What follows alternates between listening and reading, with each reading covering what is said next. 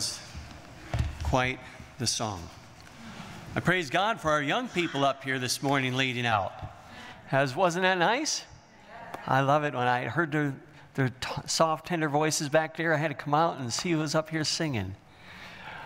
I invite you all to pray for Pastor Ron. He's not feeling well, so he asked me to step in his behalf today. So let's keep him in prayer. And, um, you know, as we think about the Sabbath. Let us not be distracted by the enemy. Let us get the best we can out of this 24 hour period God has set aside for you and me to grow in the knowledge of Him and to serve and minister to others.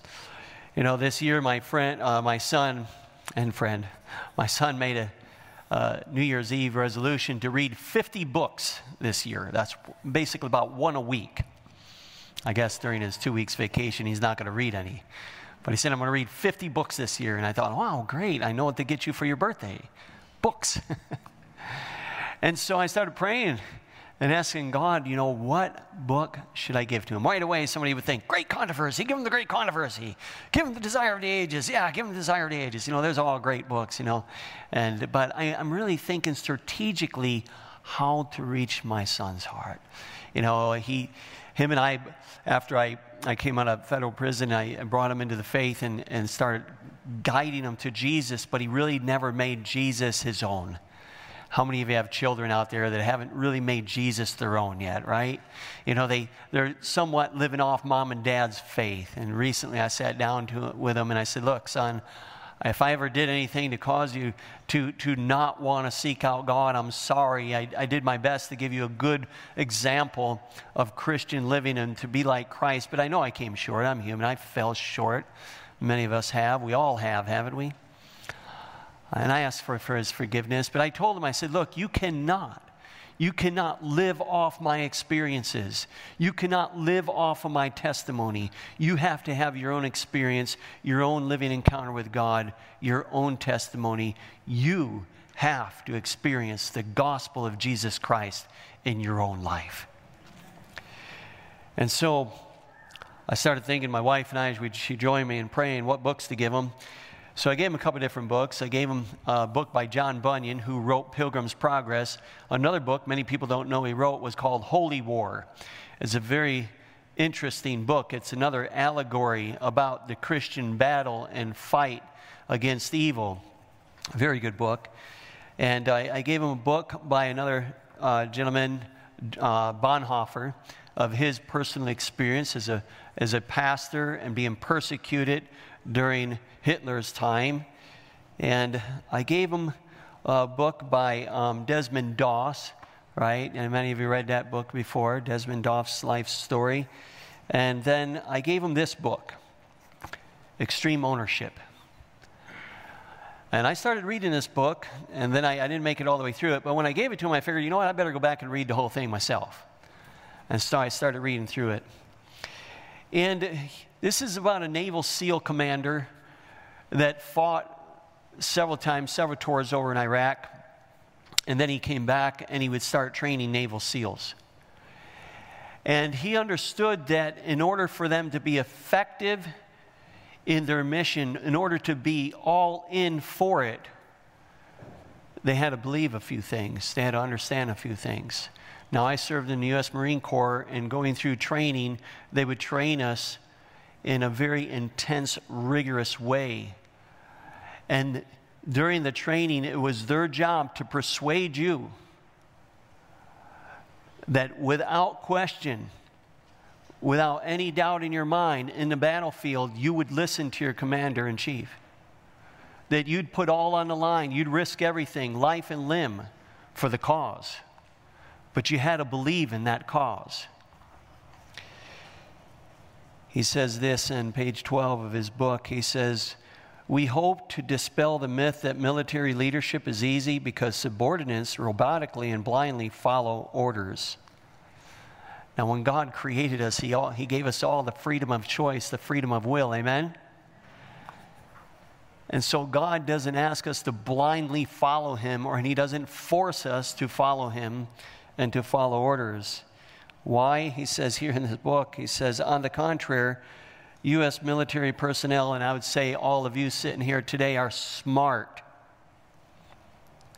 creative, free thinking individuals, human beings. He goes on to say, he says, they must literally risk life and limb to accomplish the mission. For this reason, they must believe in the cause for which they are fighting. They must believe in the plan they are asked to execute. And most important, they must believe in and trust the leader that has asked them to follow him. It's kind of like the gospel today. The only difference is my commander in chief on the battlefield did not die in my behalf. Jesus died in your behalf and mine. Yet, he lives again. Amen? And for this cause, we have good news to share with the rest of the world. I invite you to bow your heads as I kneel and pray. Gracious, loving Father, we thank you for the Sabbath. We thank you for the gift of your Son. Lord, open the eyes of our understanding this morning and give us a knowledge of you, a revelation, a stirring of our heart, a unsettling of our ways if need be.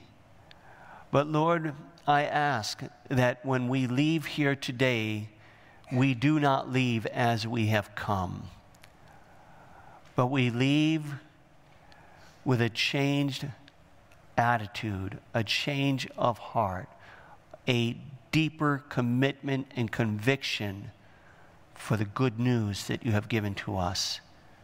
In Jesus' name, amen.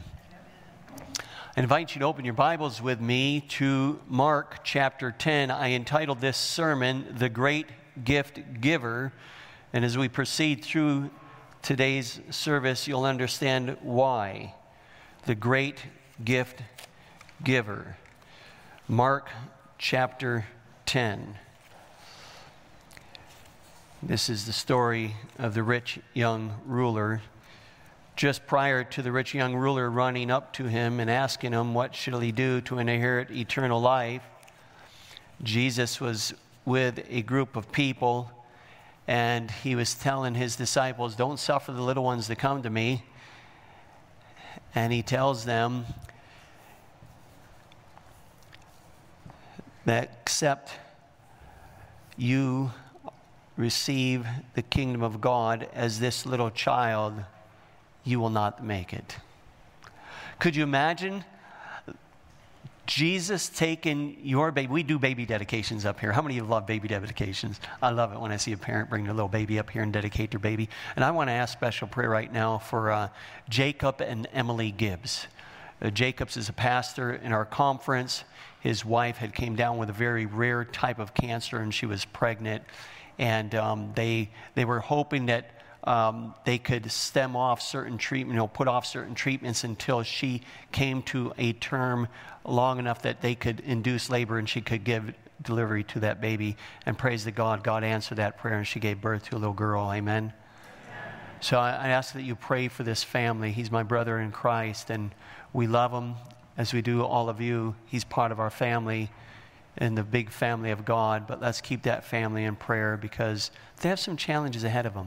But can you imagine imagine Jesus holding your little baby in his hands and pronouncing a blessing on your child? How radiant would be your face, how how happy you would be. And just imagine that as he's doing this, there's, there's somebody in the background there just listening Unless you be converted as this little child, unless you be as this little child, you won't get into the kingdom of heaven. And here's this young man, wealthy, educated, in good social status, thinking about his standing before God. And so it says, he, after this, when he was gone forth into the way, Jesus is now departing, there came one running, verse 17, and kneeled to him very interesting that he didn't just run up to him, but he knelt down before him, perhaps on one knee, looking up after, looking up in his face, and ask, Good master, what shall I do to inherit eternal life? And Jesus would say unto him, Why callest thou me good? There is none good, but that is God, but one, that is God. Thou knows the commandments. Do not commit adultery. Do not kill. Do not steal. Do not bear false witness. Defraud not. Honor thy father and thy mother. And he answered it and said unto him, Master, all these I've observed from my youth up. Then Jesus, beholding him, loved him. And he said, One thing thou lackest. Go your way, sell whatever you have, and give to the poor, and then thou shalt have treasure in heaven. And come, take up thy cross, and follow me. Now I have a question for you. Why did Jesus not mention the first four commandments? I've been thinking about this. Why didn't he mention the first four? Why did he just mention the last six? Well, first of all, this man was an Israelite. He knew the law of God. But I believe, and I would suggest to you today, that Jesus left him out because he was speaking to the man's heart when he said, One thing you lackest. See, Christ read the young man's heart and directed him in the path of righteousness that would restore his soul. Jesus was revealing to him that his love for money, recognition, self exaltation was a violation of the whole law. He did not love God supremely in his heart. His affections were on the world. His money was his idol, and selfish ambition and desire to make a name for himself was taking God's name in vain. He lacked integrity. His allegiance was with the world and not to God. Therefore, he could not enter into the rest that God had invited him to through the Sabbath because his mind was constantly elsewhere. To keep, to keep back from God, however little it may be, will give en- the enemy a vantage ground over you. The invitation Jesus was giving to him was the remedy for his sin sick soul and the answer to his question, What shall I do to inherit eternal life? And I would recommend to you and suggest to you today that's the same thing for us. We come to ask, What shall I do to inherit eternal life? Jesus points us to the law. He says, One thing you lack. What is it that we're lacking? What is it for us? You know, before God brought Israel out of Egypt, he had them sacrifice a lamb. They had to trust in that blood because judgment was coming. Judgment's coming, friends. And Jesus is calling us to trust in his shed blood. Nothing else, his shed blood. And when God delivered them, and they made it out of Egypt, and they come to the Red Sea, you look and see the enemy followed them. Pharaoh came after them. Satan's not going to let you go. He's not going to make it easy for you. When Jesus delivers you, when you accept his sacrifice on the cross and you experience that freedom of forgiveness, the enemy's coming for you. Because he knows if he loses you, he's gained an enemy and he's also going to have to deal with somebody that has received the gospel in the heart that's going to share it with somebody else. And now he's got to deal with somebody working in his, in his territory, winning others to Christ getting others to know Jesus and to be free. And so Jesus would point us to the law, and as they came after them, as Pharaoh came after the Israelites, there was no place for them to go but one, and that was in the water. And Jesus tells us there's one place for us to go, and that's the water. That's baptism. That's a renewed life. That's what we need. And when he brought them to the Mount Sinai, before he would declare his law, he would tell them, well, let me go back. Let me go on, I'll come back to that. He would tell them, I am the Lord your God who brought you out of the land of Egypt, out of house of bondage. It is not they themselves that set themselves free. And God is telling us, as He was telling them, you did not deliver yourself from the enemy. You did not deliver yourself from the power of Satan. You have no ability whatsoever to be free from his deceptions and his ways. It is God that delivered them, it is God that delivers us. We have no part at all in setting ourselves free from the bondage of sin. And so he would say, Thou shalt have no other gods before me. Now, I come to realize that we need revival. How many of you believe we need our church needs revival? We need revival. And we're told the only way revival is going to come, and that's if we're on our knees and we're praying. But I know that not only as we're praying, but we need to be in the Word of God. And I know not only do we need to be praying and in the Word of God, we need to be serving God.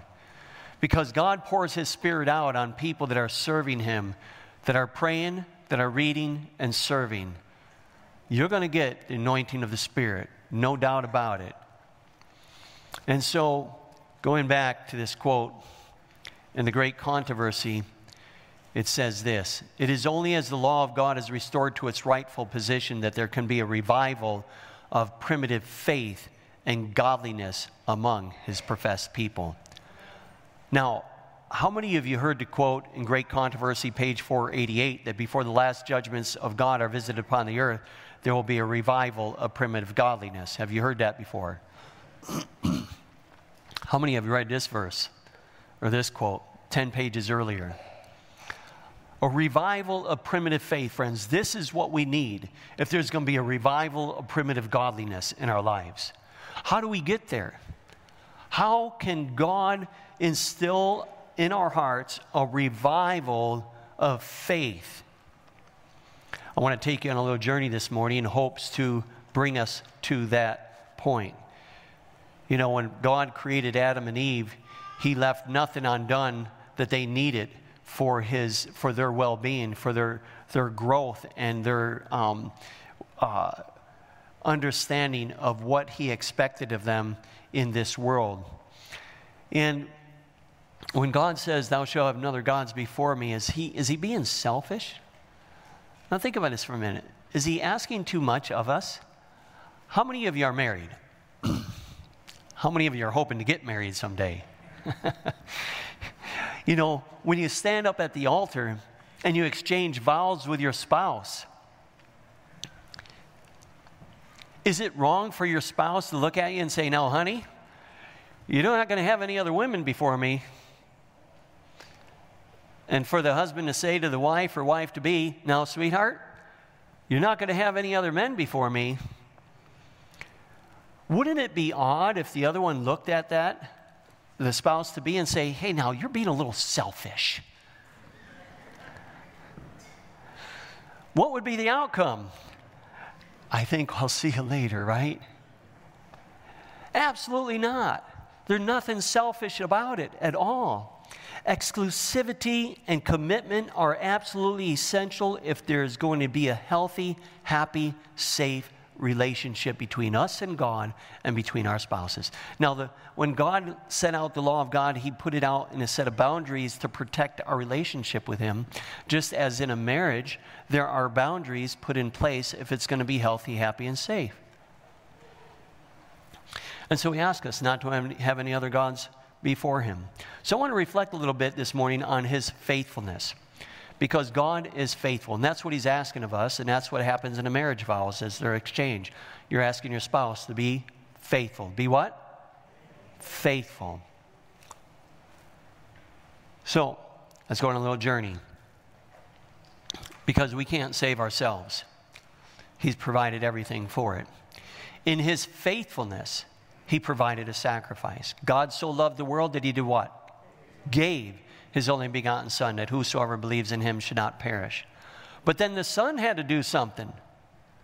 Jesus said, I am the good shepherd. I give my life for the sheep.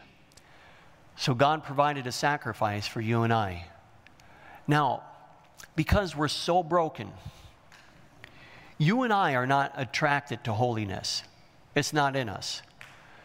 We are not, we're, we are so sinful, even coming from the mother's womb, there's so many things, hereditary brokenness handed down to us that we take on that we do not have the ability to even come to this sacrifice and say, Yes, I accept it. So, what does he do? He does something more. Jesus says to us in John 6 44, No man can come to, this, come to me unless the Father who sent me draws him.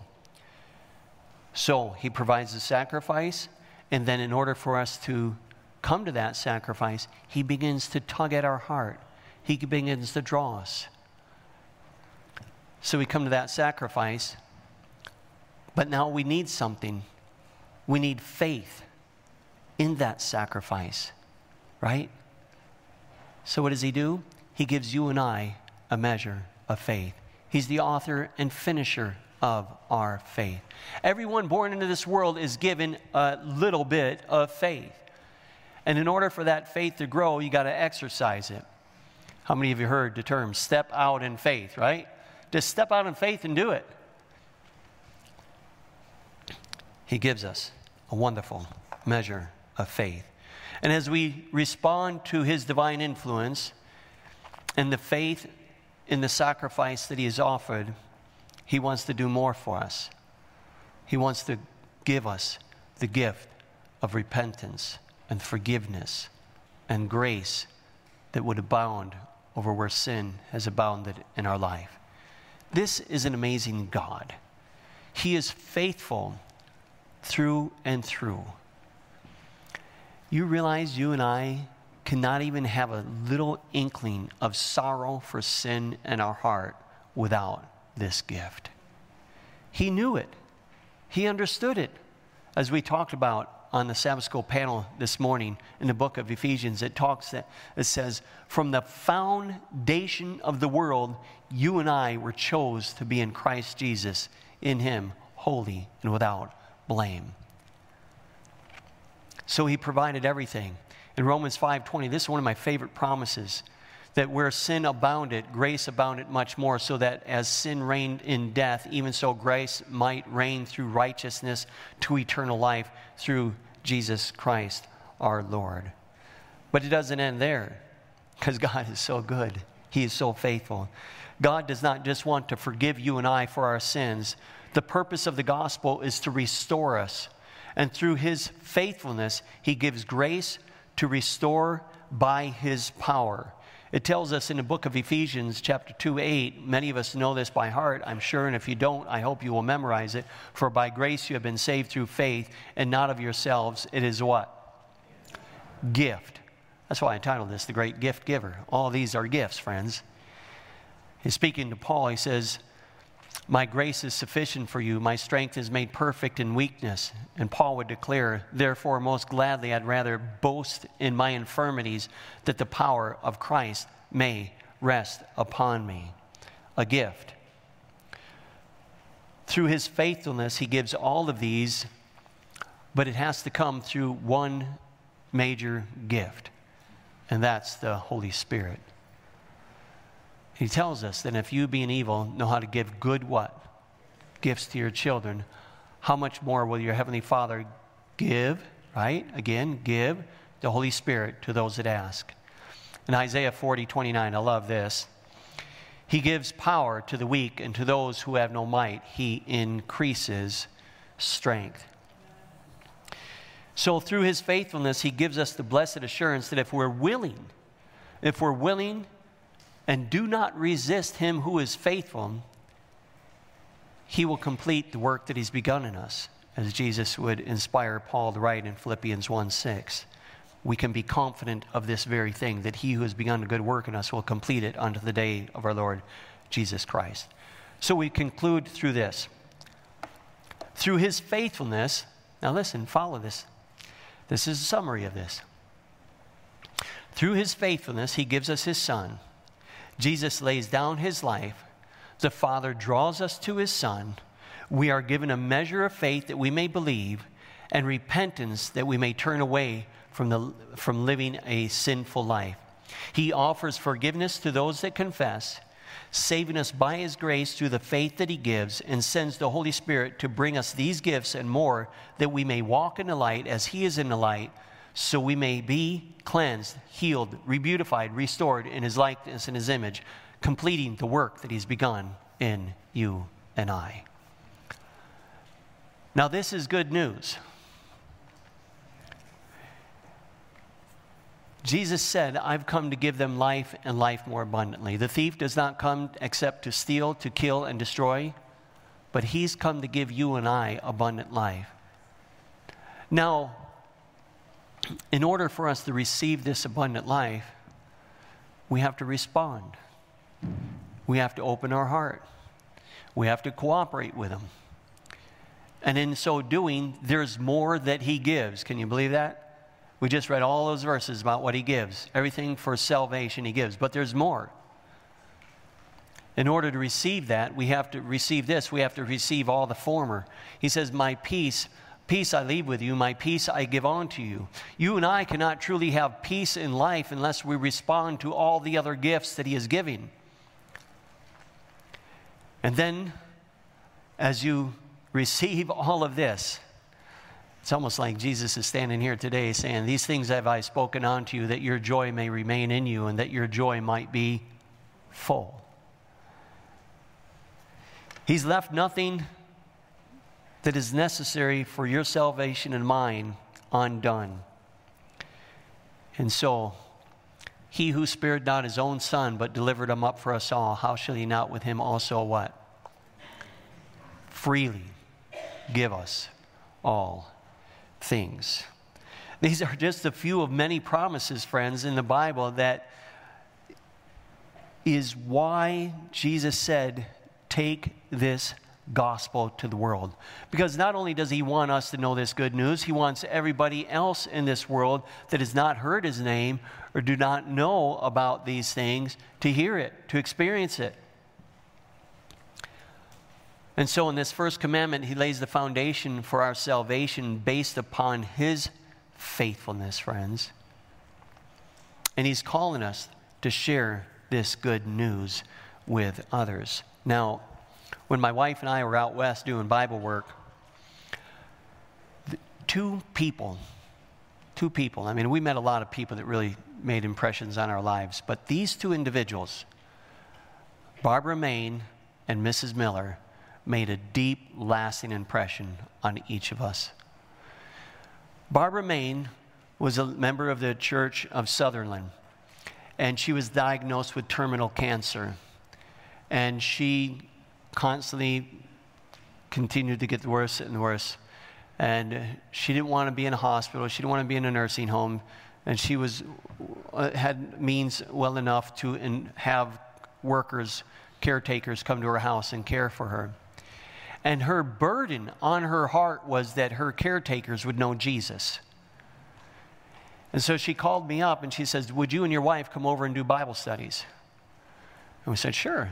So we'd go over every week and we would do Bible studies with her, co- with her, her caregivers. And she had a, a hospital bed out in the living room, and she would tell them, Get me ready for Bible study. And they'd get her ready every week and we'd go and we'd do Bible study. And I was so impressed by this woman's determination for others to know Jesus, even while she's lying there dying. It moved me to gather the whole congregation. My wife and I got the whole congregation together and we recorded when we all get to heaven. We all sang the song to her and we took it and played it for her at home. She just cried. But her burden was that her, co- her uh, caregivers would know Jesus. One day, my wife and I got there for Bible study. And that morning, she told her caregivers, swab out my mouth, get my hair ready. I want to be ready for Bible study. And when we showed up, she was sleeping. We did our Bible study. She never woke up. She died in her sleep that afternoon. When that woman wakes up in the resurrection, this is just amazing. When she wakes up in the resurrection, the last thought that she had before she went to sleep was get me ready for Bible study. Dennis and Melody are coming over. When she wakes up, she's not going to see Dennis and Melody. She's going to see Jesus coming in the clouds of glory. She's going to see Jesus and probably think to herself, I didn't know you were coming over for Bible study. Friends, she experienced this good news, the faithfulness of God in her heart, and there was nothing that eclipsed from her mind the importance of sharing the everlasting gospel with somebody else, even to her dying day.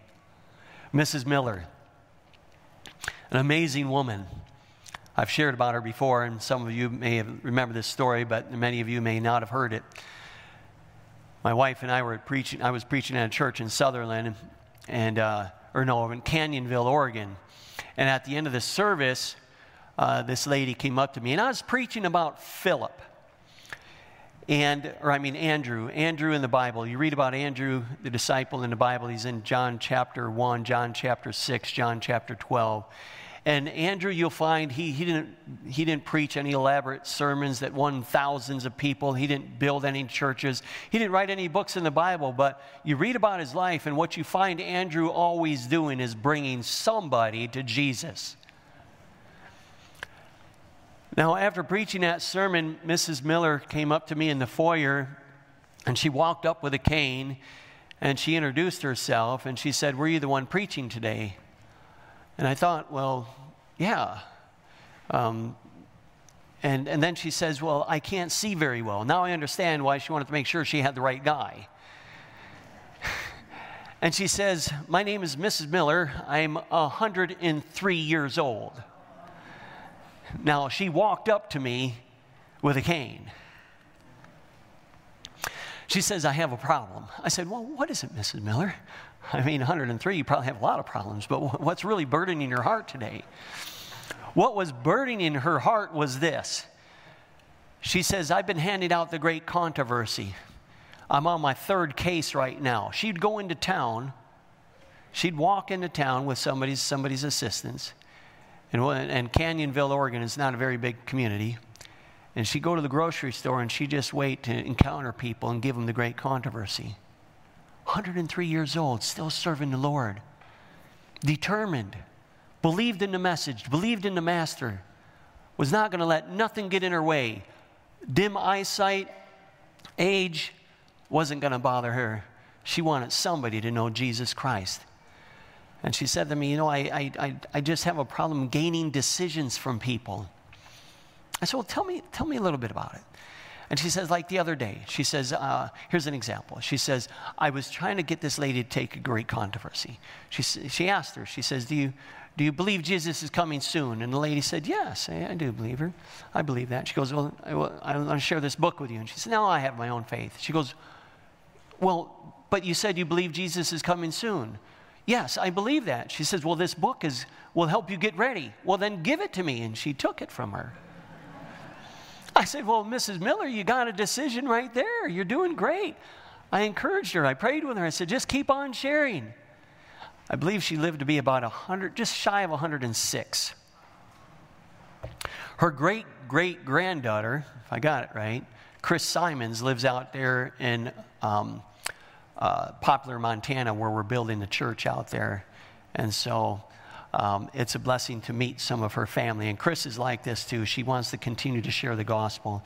These two women, nothing stood in their way. They had no other God in their life. Jesus was supreme in their affections, in their heart, in everything they had. He was number one. So, what would it look like to have another God in our lives today? How many of you have prayed this prayer? Search me and try me, O Lord, and show me if there's any evil way in me, and lead me in the way of everlasting. Have you prayed that prayer before? Let me see your hand if you prayed that prayer before. Yeah. How many of you are afraid to pray that prayer? Don't raise your hand. You know, when you pray that prayer, something's going to happen. My wife and I, I tell you, we pray the prayer, and then, whoo, man, something in our character just shines out that shouldn't even be there, and we didn't even know it was there. But you know what? That's good news too, isn't it? Isn't it nice to know that God just doesn't let us stumble down the path of destruction blindly? That He puts speed bumps in the way? Sometimes He puts somebody in our life that says, hey, you're out of bounds. You need to rethink how your attitude is, the way you're living, the way you behave. That's good news. So, a couple quotes from inspiration. What would it look like to have another God before us? Let the Spirit speak to us today. It says, Not let selfish pride be lifted up and served as a God. Pride is a terrible thing, friends. It's terrible. And in every human heart, there is pride. And we have to put it to death. I was just picking up some organic compost yesterday, and there was a sign there at the window where you pay. It says, Everybody has an opinion, perhaps their own opinion, that maybe somebody cares about, but I don't. The lady at the cashier wanted to make sure if you came to complain, keep it to yourself. Pride is a terrible, terrible thing to have in the human heart. Sometimes people are afraid to say they're sorry, they're afraid to admit they were wrong. It takes humility and humbleness to confess that we were out of line or we're out of the way. And over the last several years, I won't say several, but last three years, a lot of people were wrong And I don't know if they'll ever say they're sorry. And I'm not looking for somebody to apologize to me. But there's a lot of people that need to kneel down and open their heart to God and realize that selfish pride was a God in their life. Let not money be a God. Some people are consumed with worldly ambition and acquiring great amount of wealth and money is their God. If sensuality is not kept under the control of the higher powers of the mind, base passions will rule the being. And so she sums it up everything that is made the subjection, subject of undue thought and admiration, absorbing the mind, is a God chosen before the Lord. This comes from patriarchs and prophets here. Jehovah, the eternal, self existent, uncreated one himself, the source and sustainer of all, is alone entitled to our supreme reverence and worship. Man is what?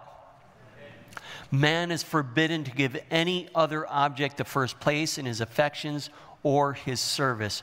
Whatever we cherish that tends to lessen our love for God or interfere with his, the service due him, of that we make a God. Do you have another God in your life? What is it in your life? And I ask myself the same question Is there something in my life that I cherish that tends to lessen my love for God or it interferes with my service due to Him? Sometimes people are in pursuit of a higher education, and higher education is good. I'm all for it. But if it's all absorbing, and you do not have time for prayer, you do not have time to study the Word of God, you do not have time to serve God in witnessing to others, then that has become a God to you or I. Some people are so consumed with social media they know everything that's happening on Facebook and Twitter and so forth. But they probably couldn't quote one Bible verse by memory. Or maybe they could, maybe it's just a few. But they don't have time to serve God. There's people that are so up to date with current events. I know a man that you go, you go visit this man, he can tell you everything that's happening in the world. And I just look at him and ask him what he's doing about it. doesn't come to church, consumed with making money, not serving the Lord. His mind is just absorbed in other things, but yet he knows the end is near. Friend, we can, friends, we can know that the end is near, but unless we are doing something to make sure we're ready, it doesn't really matter because we won't be going home.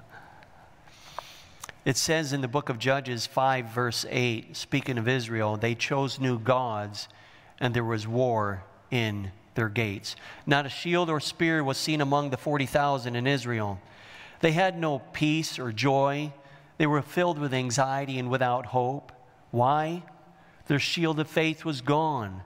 The sword of the Spirit, the Word of God, had no power in their life. And it's possible it's no different with us today.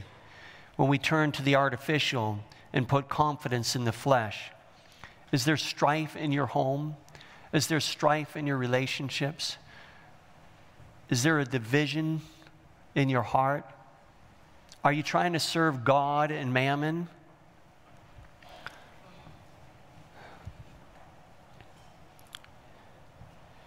Have we chose another God? You know, out of his faithfulness, God convicts us. He corrects us. He redirects us, redirects us in life. Why? Turn with me to Proverbs chapter 1. Proverbs chapter 1. While you're turning there, I'm going to read verse 5, and then we're going to pick up at verse 23. Verse 5 says, A wise man will hear and will increase in learning, and a man of understanding shall attain unto wise counsel. So you have the, the wise builder and the foolish builder. You have the wise virgin and the foolish virgins. There's a lot of comparison in the Word of God. But when we hear, hearing is doing. You read the book of Revelation, it says, He that hears and does. So he reads, he hears, and he does. He's blessed. So, this is a combination. If we're going to receive the blessing of the Lord, we have to have. Why does he convict us? Proverbs 123.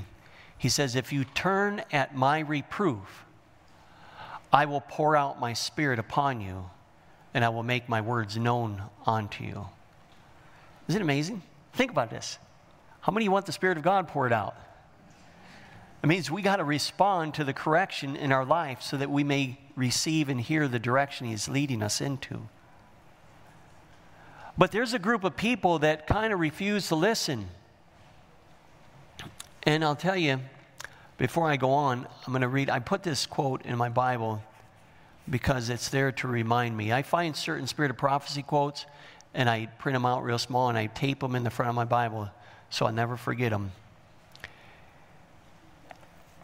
And it has to do with listening to the Holy Spirit or refusing to listen. It says, Every time you refuse to listen to the message of mercy, you strengthen yourself in unbelief. Every time you fail to open the door of your heart to Christ, you become more and more unwilling to listen to the voice of Him that speaks. You diminish your chance of responding to the last appeal of mercy. In other words, you begin to form a callous on your conscience. When I was a builder working in the construction field, I'd get calluses on my hands. I'd come home, my wife would ask me to scratch her back, and I'd just rub my palm on her back. it was so calloused. But when we don't listen to God's voice, when we keep pushing Him off and pushing Him off, we begin to seal our fate because we cut off the only source of life that we are connected to. We cannot repent. Remember, friends, repentance is a gift for God from God, and we cannot repent if we grieve away the Spirit of God. It goes on to say here, not, let it not be written of you as of ancient Israel. Ephraim is joined to his idols. Let him alone. Hosea 4:17. Let not Christ weep over you as he wept over Jerusalem, saying, How often would I have gathered thy children together, as a hen does garner her brood under her wings, and yet ye would not. Behold, your house is left unto you desolate. Friends, I want to encourage you to go home and pray the prayer Lord, search me and try me and show me if there's any evil way in me. Show me if there's another God in my life. He has proven himself faithful to us, committed. You're the apple of his eye. There's nothing more important to him than you getting home. And before you can get home, the restoration process has to begin here and now. And it begins with responding to his correction. Turn at my reproof. Behold, I will pour out my spirit upon you, and I will make my words known unto you. Because I have called and you have refused, I have stretched out my hand, and no man has regarded, but you have not. Why? But you have set at naught all my counsel. This is what's happening in the human heart of these people, he says. You have set at naught all my counsel and would none of my reproof. Verse, that's verse 25, continuing Proverbs 1, verse 26. I will also laugh at your calamity. I will mock when your fear cometh. Now, that, that verse has always puzzled me. Is God really sitting on his throne laughing like, ha ha ha ha? no, that's not the laughter that the psalmist is referring to. It's more in the context of, ha, now, now you want to call out to me? You have set at naught all my counsel with none of my reproof. Verse 27 When your fear comes as desolation and your destruction comes as a whirlwind, when distress and anguish come upon you, then you shall call upon me. You see, in the good times, we're not thinking about calling on God. We wait, we wait, we wait. He's convicting us to give all, to serve, to live, to do for Him. But we're so consumed with the world that we keep pushing it off and we wait and wait. And then when calamity comes, we want to cry out to Him. I think we're all guilty of that in some measure, are we not? But it's when we consistently do it and we grieve Him away Then shall you call upon me, but I will not answer. They shall seek me early, but they will not find me. Why? Verse 29 For they hated knowledge and did not choose the fear of the Lord. They would none of my counsel, they despised all my reproof. It's not just some. This is the, this is the result of constantly grieving God away. When you hear his voice and you just keep pushing him off, when you know He's telling you to, to give something up, stop watching something, stop playing something, stop dressing a certain way, stop talking a certain way, stop eating a certain way, and start doing something different. And we just keep pushing them off and pushing them off. We form that callous on our conscience. We hate the knowledge. We hate to choose the fear of the Lord. We none of his counsel. We despise his reproof. He says, Therefore, you shall eat the fruit of your own way and be filled with your own devices. For the turning away of the simple shall slay them, and the prosperity of fools shall destroy them. But I'm glad it doesn't answer, uh, stop there. Verse 33 But, he says, this is good news here. But, whosoever hearkens unto me shall dwell safely and shall be quiet from the fear of evil. Friends, God is speaking to our heart today to search our heart, calling us to search our heart and know if there is any other God in our lives. He seeks to turn us in the path of righteousness for his name's sake.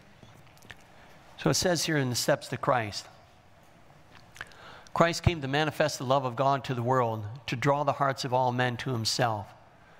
Now there's a step. The very first step, friends, towards salvation is responding to the drawing of the love of Christ. And I would suggest to you, it's the very first step you and I have to take every single day. Every morning when you get up, consecrate yourself anew to Him. Commit yourself to Him. Commit yourself in such a way that no matter what He asks you to do that day, where to go or what to do, you're willing to do it. You see, in order for the gospel, the good news, to go to all the world, we have to believe in the message. We have to believe in our commander in chief, Jesus Christ. We have to be all in, holding nothing back. It is that man may understand the joy of forgiveness, the peace of God that Christ draws them through the manifestation of his love. If they respond to his drawing, yielding their hearts to his grace, he will lead them step by step to a full knowledge of himself and this is eternal life.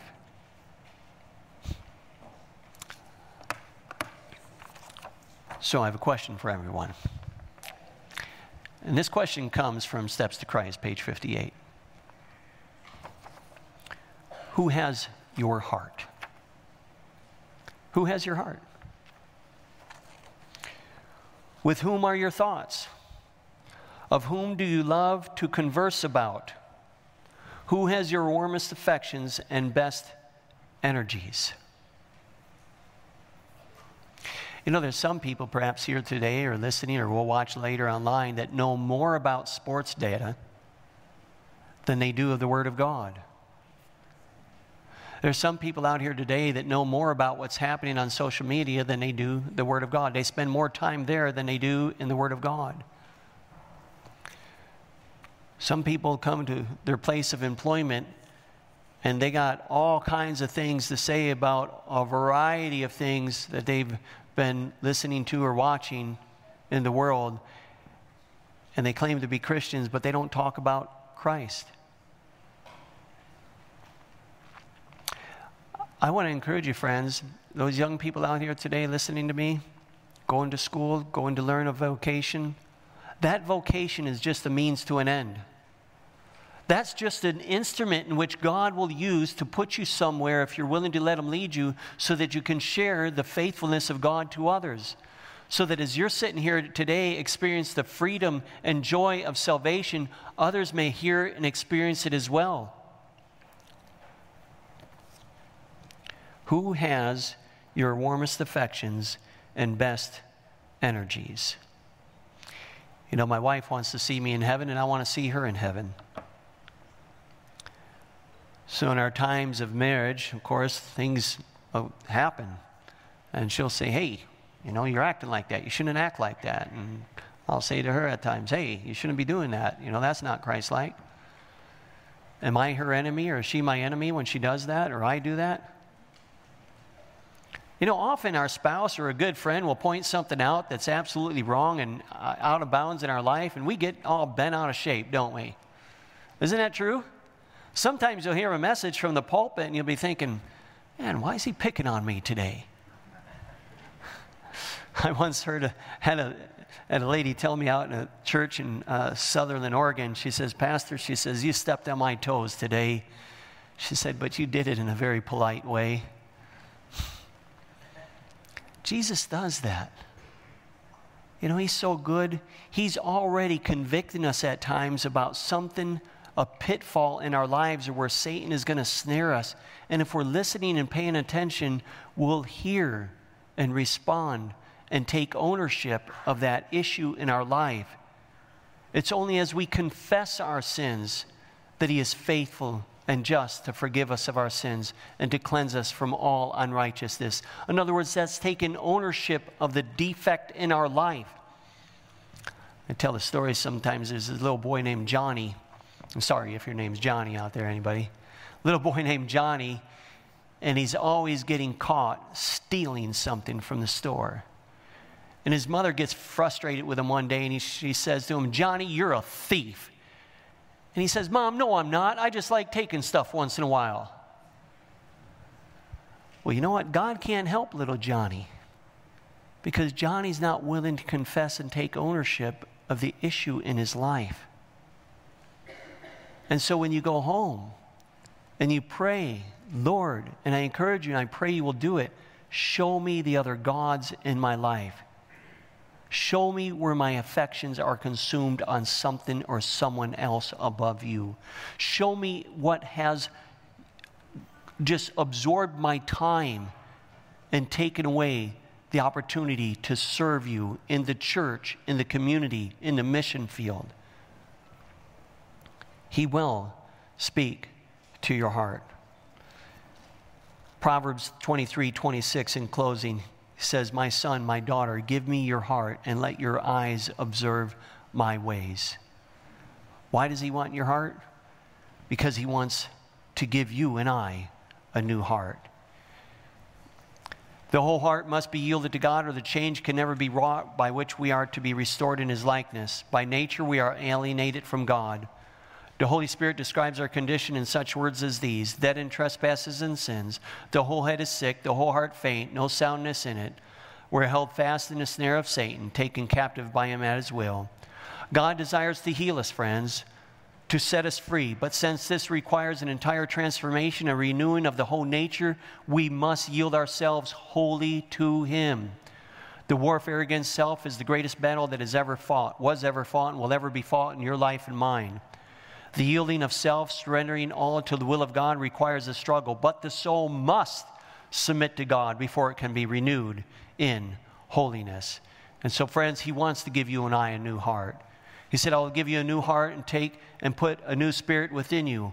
I will take away the stony heart, the stubborn heart, the self willed heart, and give you a heart of flesh, one that's moldable, pliable, shapeable. And I will put my spirit within you and cause you to walk in my statutes, and you will keep my judgments and do them. And ye shall be what?